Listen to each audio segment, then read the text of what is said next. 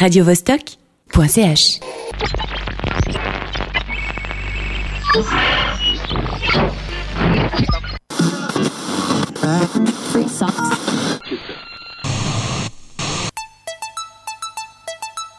La planète bleue, bleue. Allez, allez.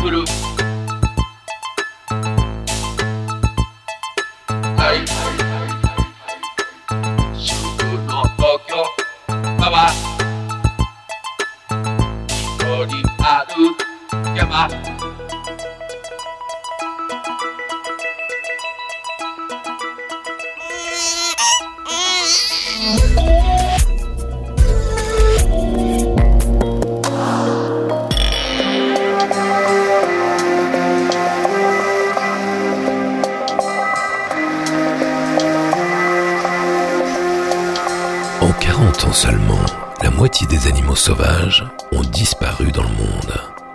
Et la disparition de la vie s'accélère, l'hécatombe est d'une ampleur sans précédent.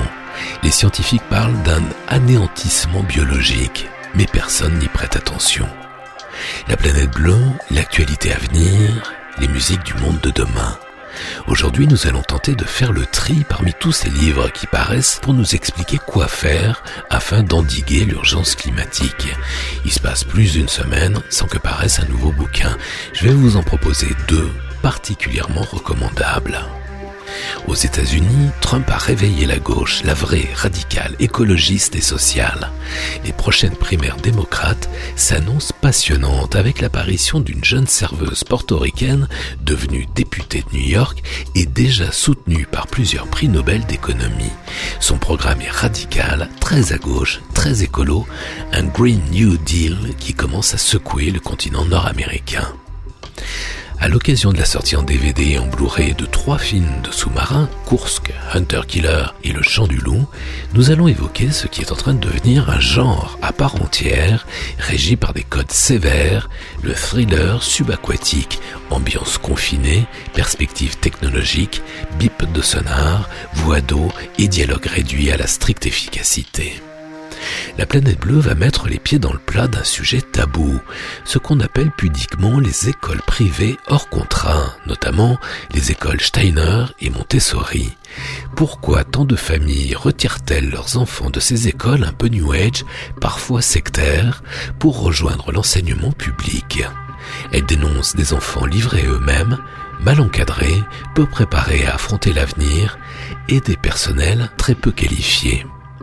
En fin d'émission, j'aurai une petite surprise pour vous, camarades écouteurs. Un bonus, un scoop, ma foi, assez étonnant. Un son qui va faire le lien entre le rock'n'roll et les musiques nouvelles. Un truc assez inattendu, vous allez voir.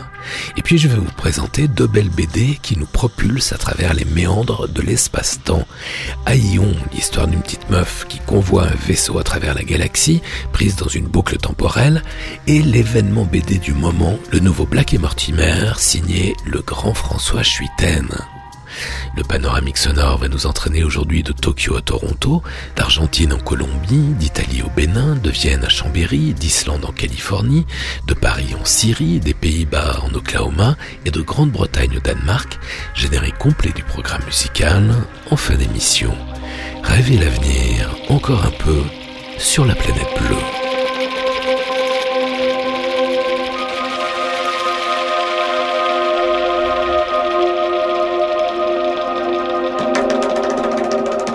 La planète bleue, Yves Blanc.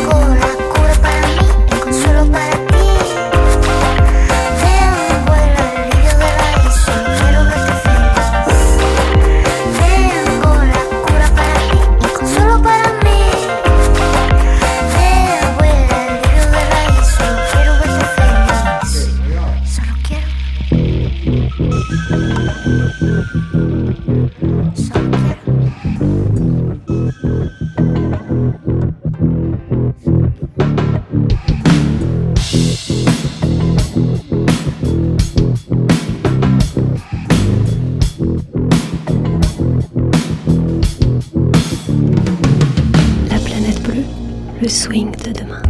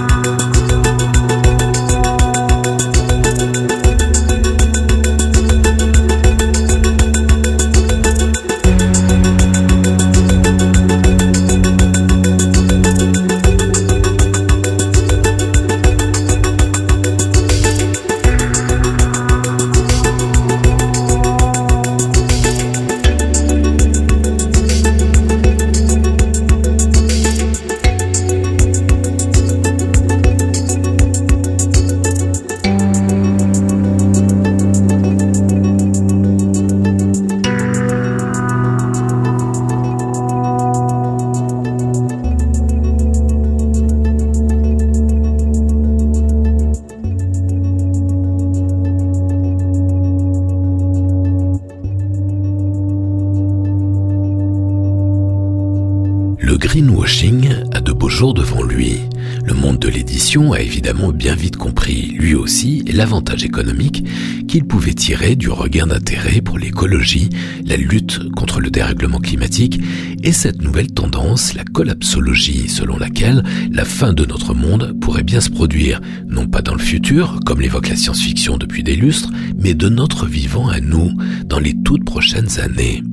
Il y a même un éditeur qui a ouvert une collection spécifique sur ces thèmes, l'Anthropocène, avec pas moins de vingt-cinq références déjà disponibles, souvent d'ailleurs de haute tenue. En fait, il se passe pas une semaine sans que ne paraisse un nouvel ouvrage sur les enjeux écologiques et l'avenir de la planète, écrit par des scientifiques, chercheurs ou acteurs des alternatives et des luttes socio-écologiques pour imaginer un nouvel âge. Franchement, c'est pas facile de s'y retrouver, de distinguer le bon grain de l'ivraie, afin de ne pas s'égarer et perdre du temps à lire des bouquins qui ne sont pas forcément les plus intéressants. Alors je voulais vous proposer deux trois pistes de bouquins sérieux, palpitants et surtout tout à fait urgents.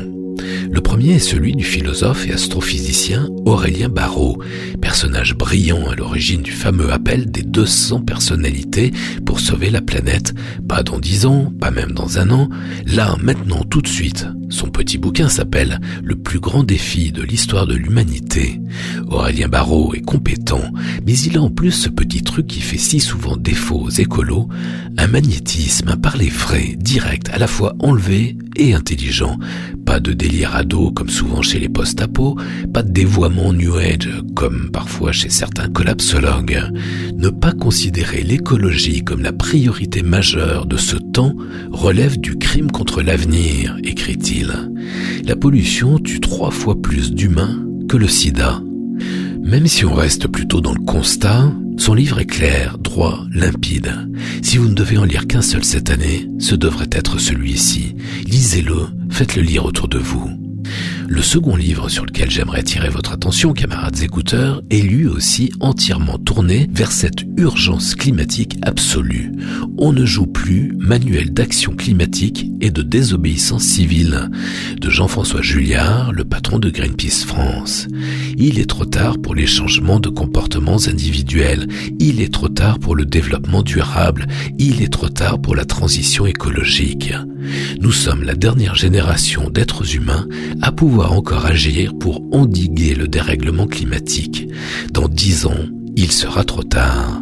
La planète est plus chaude que ta meuf, pouvait-on lire sur la pancarte brandie par l'un des innombrables jeunes manifestants pour le climat il y a quelques semaines. Ces jeunes qui, avec certains chercheurs, semblent être les seuls à mesurer l'urgence de notre situation.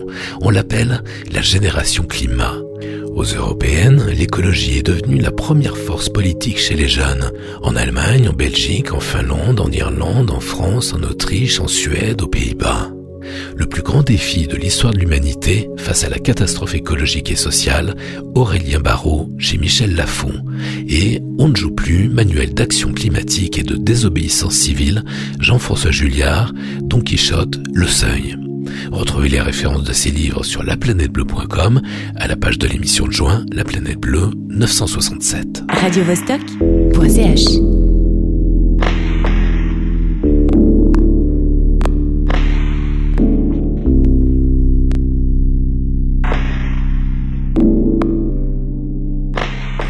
Los ruidos desconcentran, no lo puedo evitar.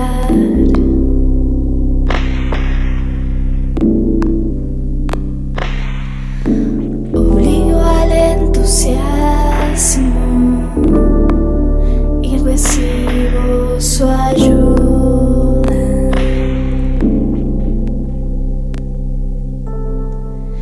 Mis penas casi siempre terminan, mis sueños de hoy.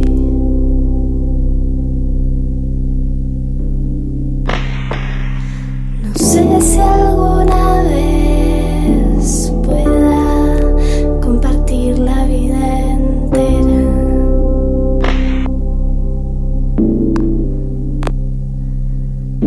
No sé, no sé, no sé si alguna vez pueda compartir la vida entera.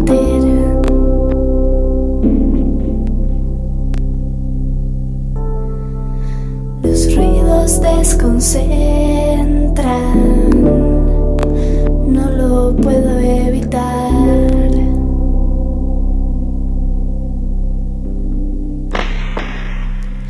Obligo al entusiasmo y recibo su ayuda.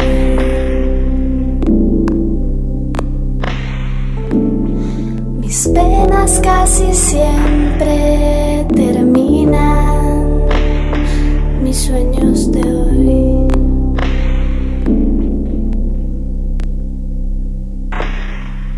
No sé si alguna vez pueda compartir la vida entera.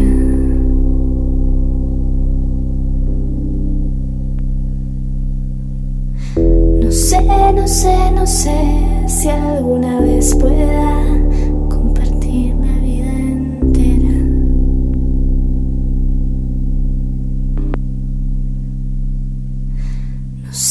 No sé, no sé, no sé, no sé, no sé, no sé, no sé, no sé.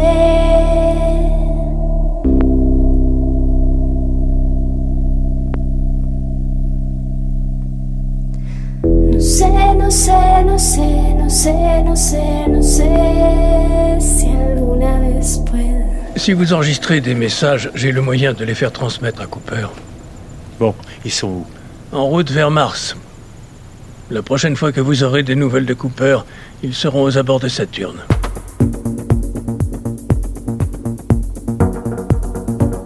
Les palpitations de la planète.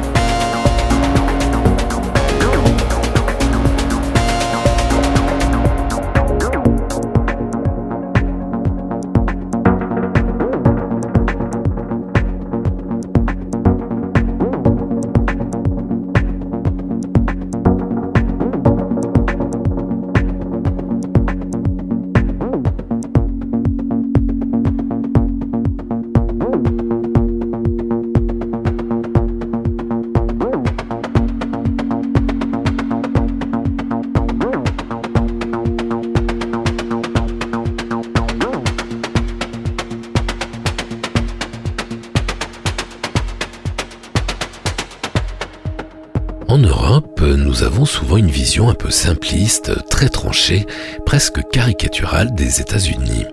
Concernant Donald Trump, c'est un peu la même chose, mais en pire.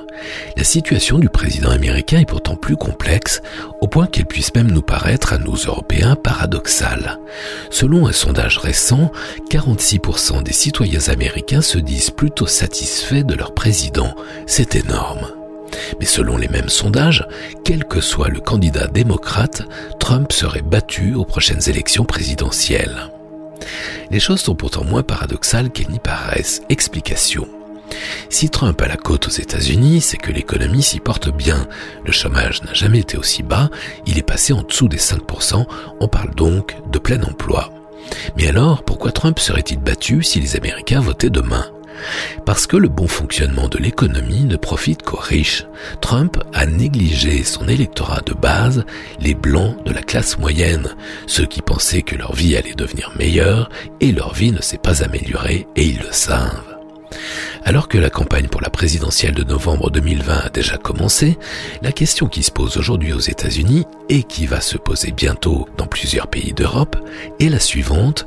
Est-ce que le pouvoir confié à l'extrême droite la plus barbare va permettre aux forces progressistes de se reconstruire, de reprendre des couleurs, notamment du vert ? C'est ce qui semble se passer aux États-Unis.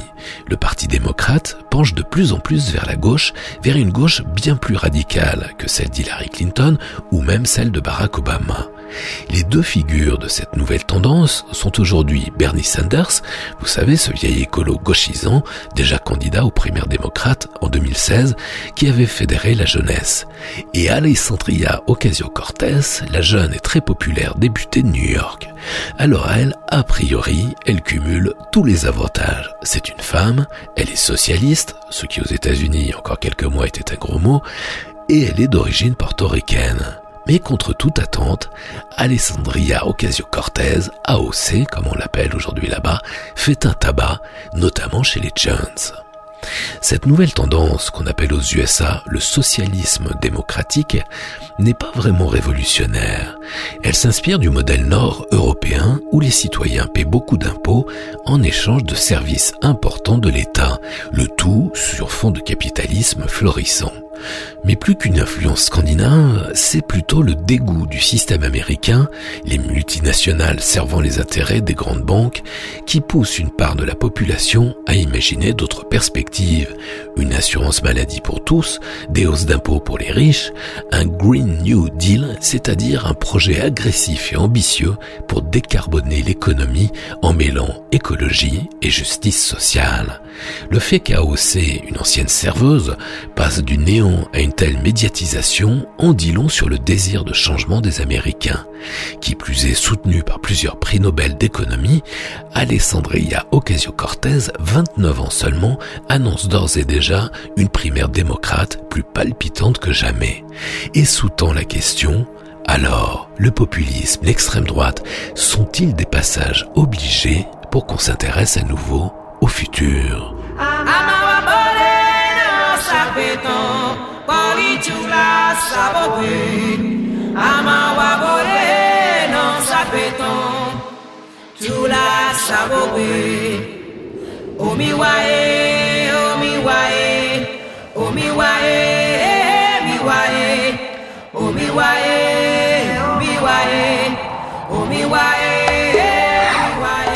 bleue. Mojiki sees his village from a nearby hill. Mojiki thinks of days before the American came. He sees the foreigners in growing numbers. He sees the foreigners in fancy houses. He dreams of days that he can still remember now. Mojiki holds a baggage in his quivering hands. Mojiki sends the package to the American men. Softly, he glides along the streets and alleys. Up comes the wind that makes them run for cover. He feels the time is surely now or never. But the wind in my heart. The wind in my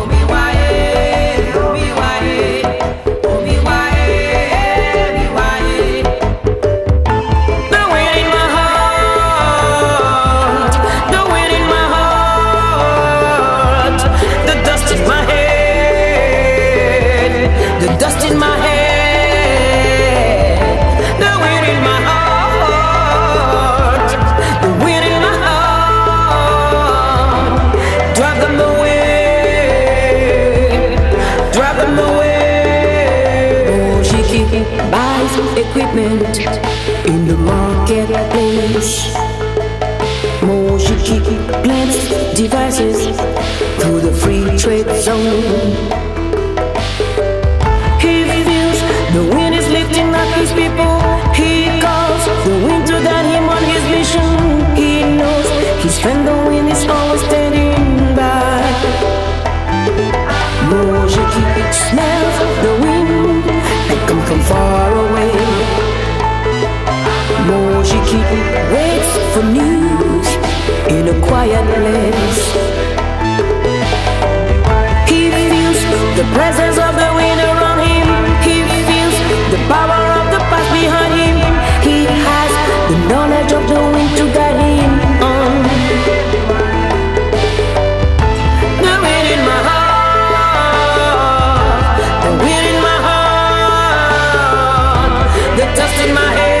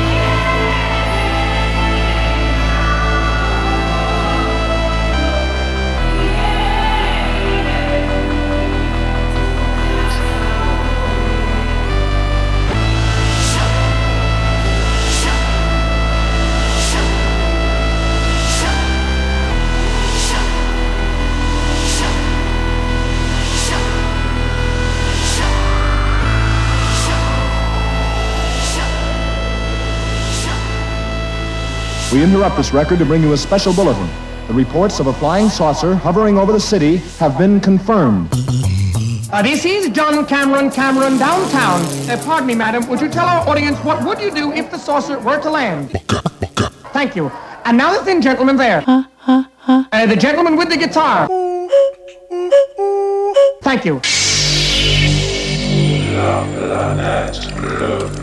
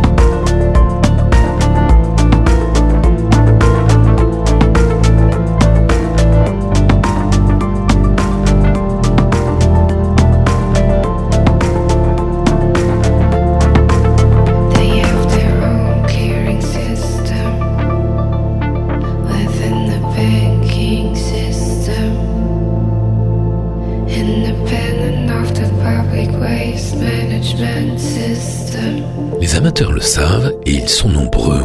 Les films de sous-marins sont quasiment devenus un genre à part entière dans le cinéma de genre.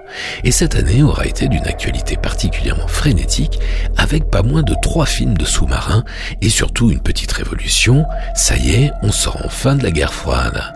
Malgré l'épais secret défense qui plombe le secteur, les films de sous-marins s'ouvrent enfin au monde contemporain. Il y a même des meufs à bord de certains bâtiments, c'est vous dire. Les sous-marins sont la pièce maîtresse de tout le système de dissuasion. Il n'y a donc pas d'infos mieux protégées que celles concernant les sous-marins. Si vous êtes plus rapide, si vos projectiles sont plus rapides, si vous êtes plus silencieux que vos ennemis, vous devenez instantanément le maître du monde. La technologie subaquatique est donc la mieux protégée.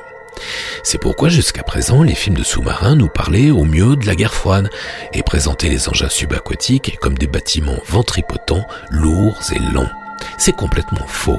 Le grand public l'ignore, mais malgré sa masse, quinze mille tonnes, malgré ses dimensions, plus de cent cinquante mètres de long, l'équivalent d'un immeuble de cinquante étages, malgré la résistance de l'eau, mille fois supérieure à celle de l'air, un sous-marin nucléaire d'attaque accélère de zéro à cent en quelques secondes, comme une Formule un. Le chiffre exact reste classé. L'incroyable puissance de son réacteur nucléaire lui autorise des performances qui dépassent l'entendement. Il file à plus de cent kilomètres heure sous l'eau. Les Russes disposent d'un submersible qui atteint les cent quarante kilomètres heure.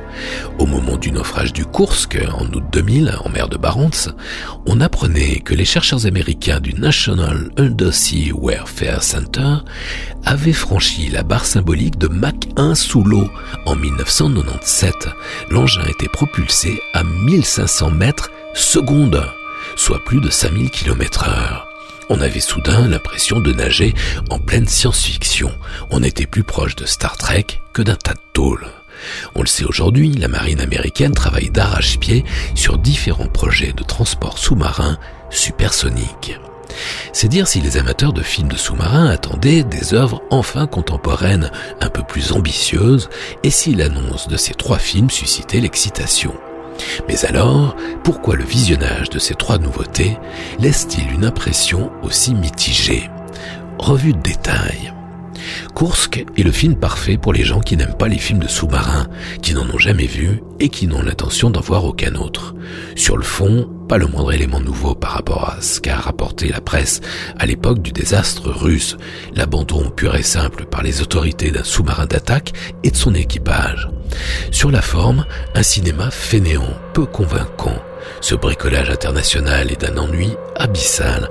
Rien sur le désengagement politique, rien sur le secret défense, rien sur le choix de prioriser la préservation des secrets technologiques, notamment les torpilles à bulles, aux dépens des vies des cent dix-huit sous-mariniers et du désarroi des familles.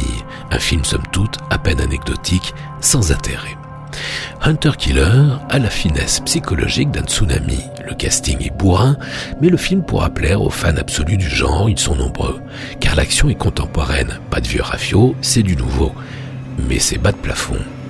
Tous les espoirs des amateurs reposaient donc sur Le Chant du Loup, lancé à grands frais en février dernier, qui sort enfin au Blu-ray.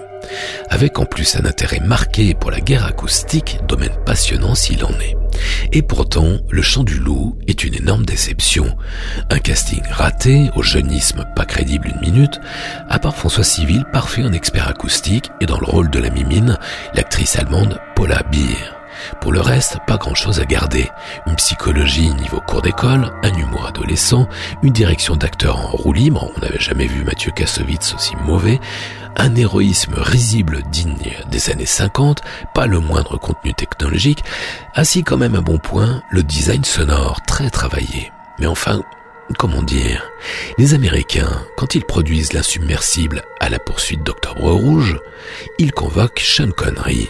Nous, on a Omar Sy.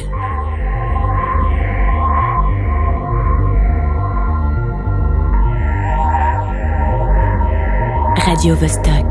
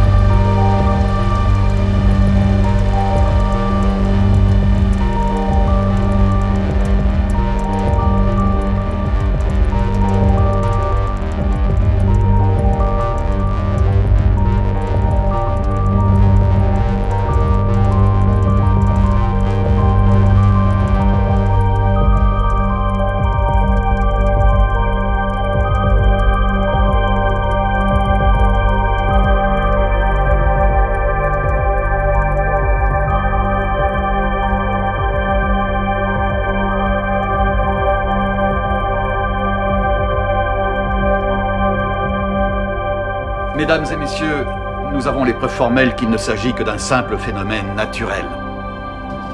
Elle a été trouvée à quelques encablures des côtes de Caroline du Sud.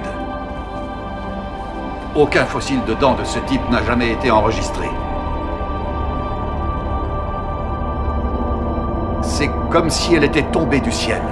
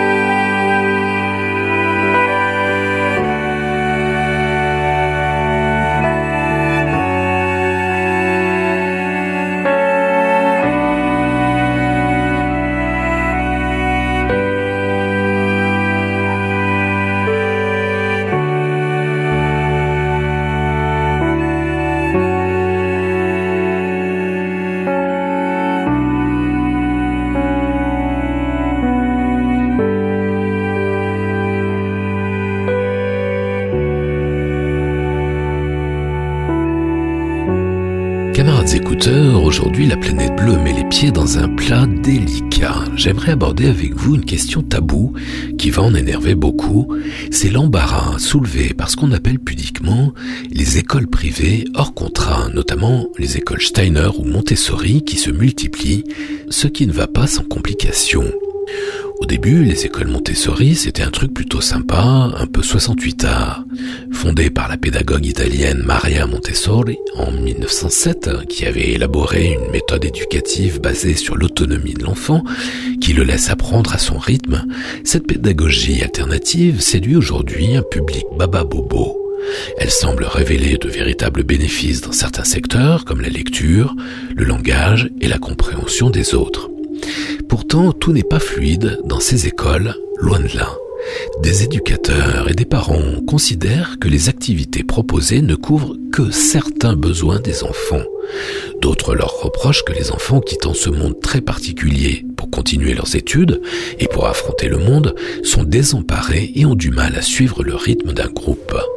Certaines familles les accusent de les avoir dévoyés et ont pris la décision de retirer leurs enfants de ces établissements. Ce n'est pas tant la pédagogie Montessori qui est mise en cause que la manière dont ces écoles la mettent en œuvre. Toutes ces familles font le même constat. C'est très difficile de se faire une idée précise de ce sur quoi on s'engage quand on inscrit son enfant dans une école Montessori. Et les déconvenues s'accumulent, les témoignages aussi. Des enfants livrés eux-mêmes, peu encadrés par des personnels plus ou moins formés. Des parents dénoncent des cas graves de maltraitance, absolument pas gérés par les éducateurs qui répondent juste « Oui, votre fils, faut qu'il apprenne à se défendre ». À six cents euros par mois, on croit rêver. Dans certaines écoles, plus de la moitié des enfants ont été retirés pour rejoindre l'enseignement public. Les parents pointent le décalage entre le coût de la scolarité et les prestations effectivement fournies. Il existe bien une espèce de charte, mais aucun label n'est obligatoire pour ouvrir une école Montessori. Et puis évidemment, il y a l'aspect business. Ces écoles sont privées, pour y inscrire votre enfant, vous devrez payer, mais vous devrez aussi travailler, participer à un certain nombre de corvées de nettoyage, de rangement, d'organisation, de présence, ces travaux n'étant ni rétribués, ni déclarés. Vous multipliez ça par le nombre d'écoles et par le nombre de parents et vous découvrez des milliers d'heures au black, une économie souterraine. Les mauvaises langues disent que Montessori a inventé le mouvement perpétuel. Sans parler du merchandising, les jouets Montessori, les livres Montessori, le business bat son plein. Beaucoup ont senti le potentiel économique et se sont engouffrés dans le filon. Sans véritable volonté éducative, sans réelle formation pédagogique. En revanche, des connivences New Age ou plus graves sectaires ont été relevées plus d'une fois. Des cas de retard significatif dans le développement de certains enfants ont également été signalés, des enfants livrés eux-mêmes, parfois abîmés, selon les termes de plusieurs parents. Business, New Age et pédagogie ne font pas toujours bon ménage.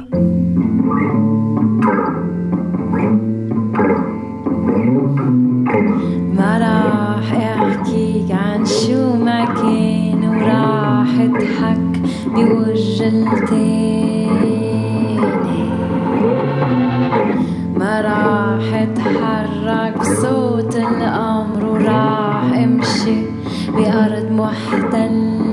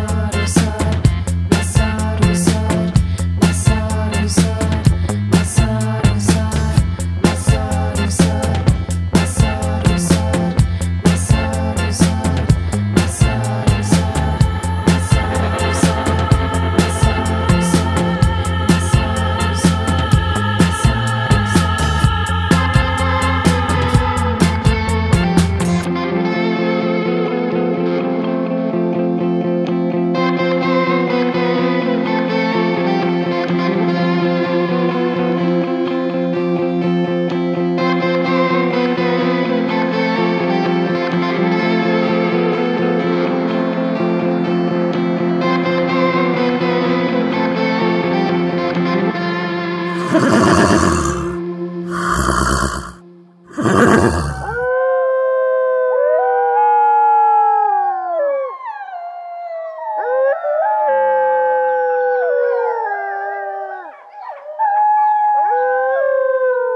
planète bleue, la vie sauvage.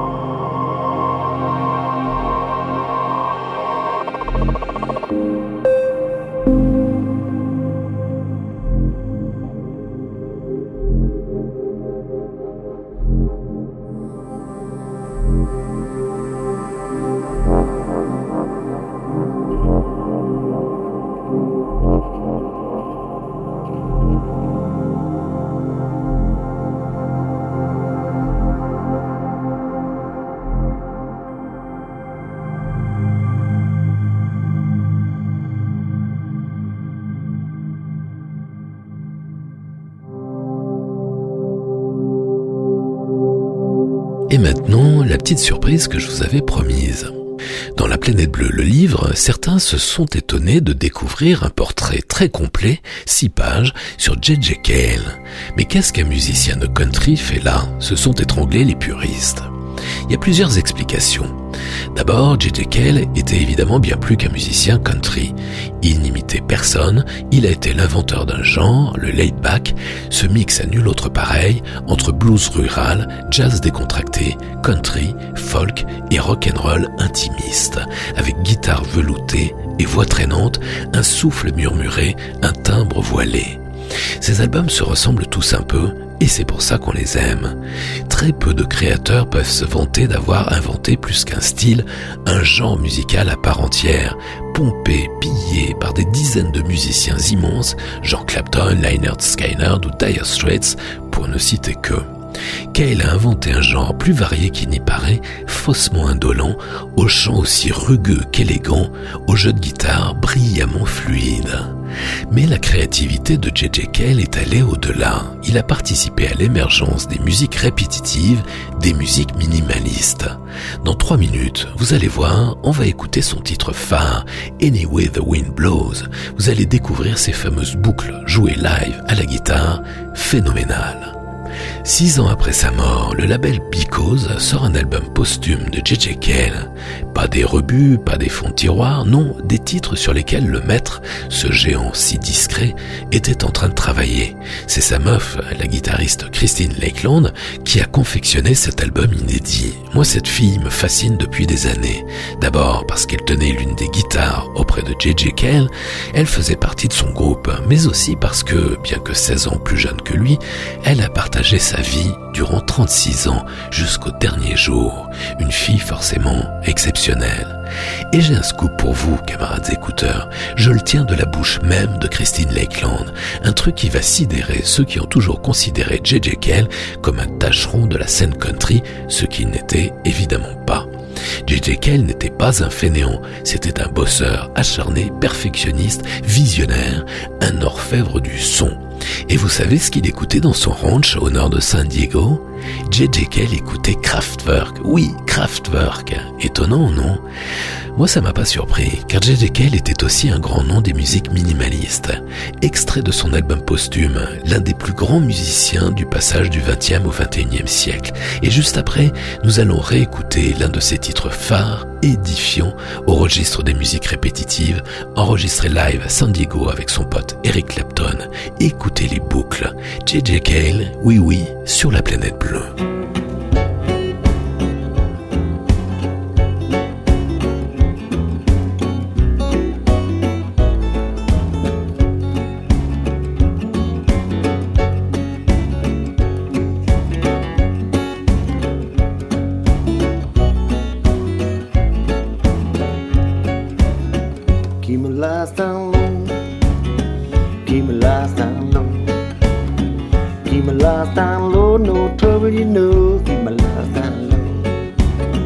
Got a home down south on the river route.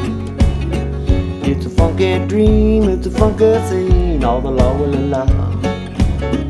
Got a junkyard dog, got a cow and a hog. It's a country style, it ain't too wild, getting by, you know.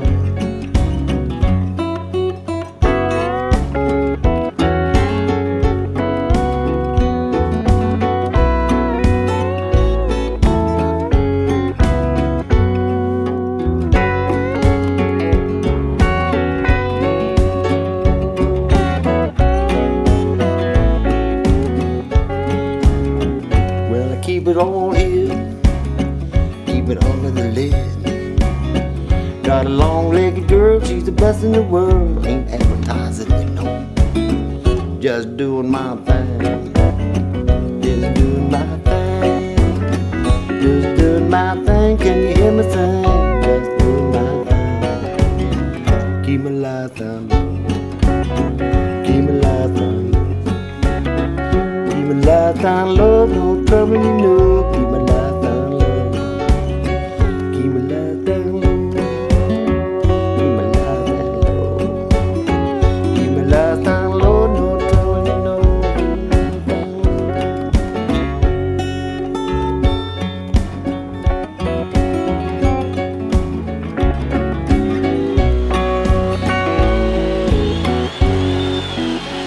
Radio Vostok.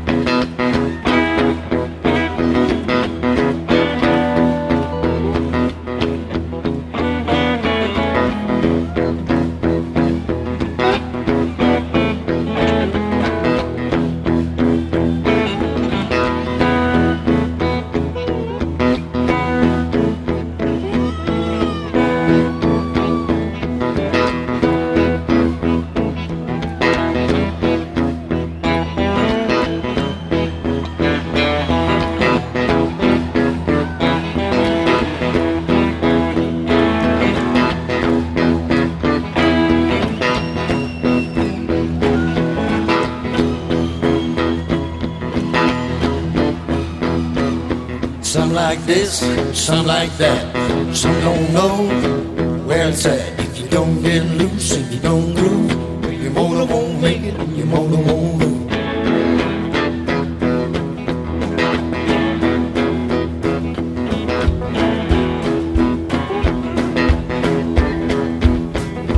Boom-legged woman got a boogaloo, she got a jive, she got a move. Turn around, do it again. Bow-legged woman, where you been?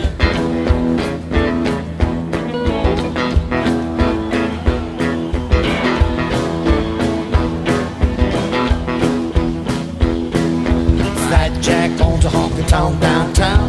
You can get a woman if you hang around. You tear down the door, tear down the wall. Flatjack, he don't care at all.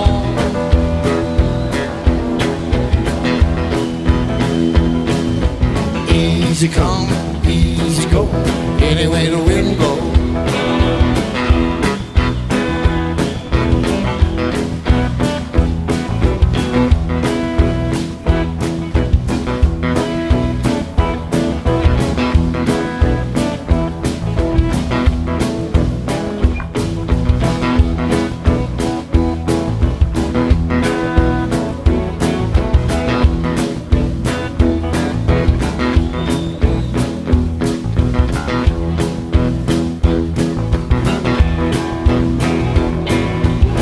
Drama, drama, can you give me that beat? Can you give me that beat that'll move my feet? Guitar player, and all around the world, if you can't play the lift, but you're looking at the girl.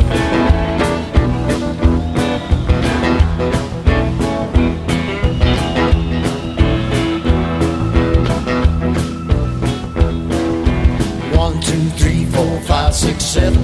Can't make days where you wanna get to heaven. Eight, nine, ten, stop at eleven. Eleven just lays that rhyme with seven.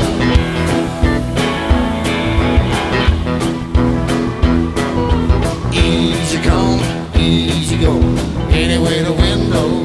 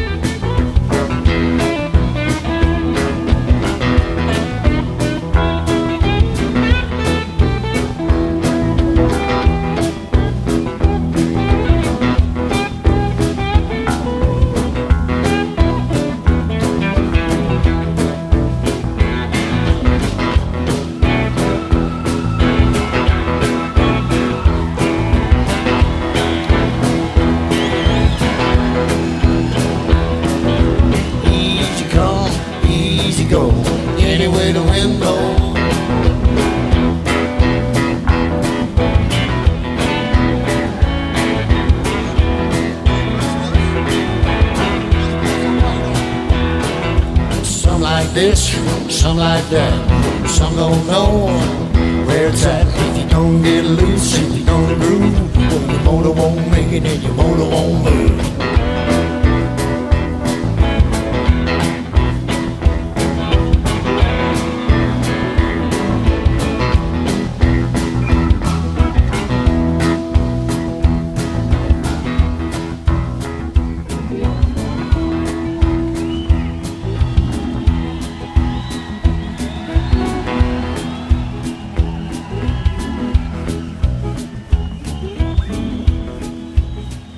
Avant de clore cette neuf cent soixante-septième édition de La Planète Bleue, je voulais vous signaler deux belles B D au cas où vous ne les auriez pas vues passer. La première, c'est Aïon de Ludovic Rio, un conte spatial au cœur des paradoxes temporels.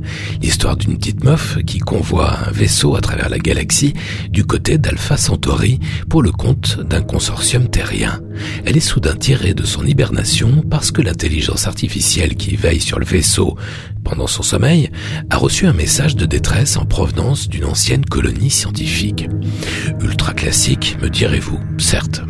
Mais quand la petite meuf est prise dans une boucle temporelle et que les rapports avec les androïdes se dégradent, l'affaire se tend. Il se passe des trucs bizarres sur cette planète. Un scénario sympa, un dessin clair, une mise en couleur superbe, signée Christian Lerolle, très maîtrisée, ce n'est pas si courant. Ajouter un joli format et un élégant papier mat, c'est un bel album, pas hyper original, mais une vraie atmosphère qu'on lit avec plaisir et qu'on relira avec plaisir. En termes de scénario, si vous voulez du costaud, j'ai exactement ce qu'il vous faut. Le dernier pharaon, la nouvelle aventure de Blake et Mortimer, c'est l'événement B D du moment, signé par l'immense François Schuiten. Je sais pas ce que vous en pensez, camarades écouteurs, moi j'ai toujours détesté ces B D fameuses déclinées par d'autres auteurs et dessinateurs, parce que l'auteur et le dessinateur originaux sont fatigués ou décédés. Ces projets portent souvent l'odeur de la cupidité des éditeurs et des ayants droit. Sans compter qu'artistiquement, il n'y a souvent pas grand-chose à garder. Cette mode des covers, comme on dit dans le monde de la musique, des continuations ou des reprises, témoigne d'un déficit créatif. Mais là, il s'agit de toute autre chose. C'est pas un look-like pour ados, c'est bien plus que ça, une gigantesque aventure passablement documentée.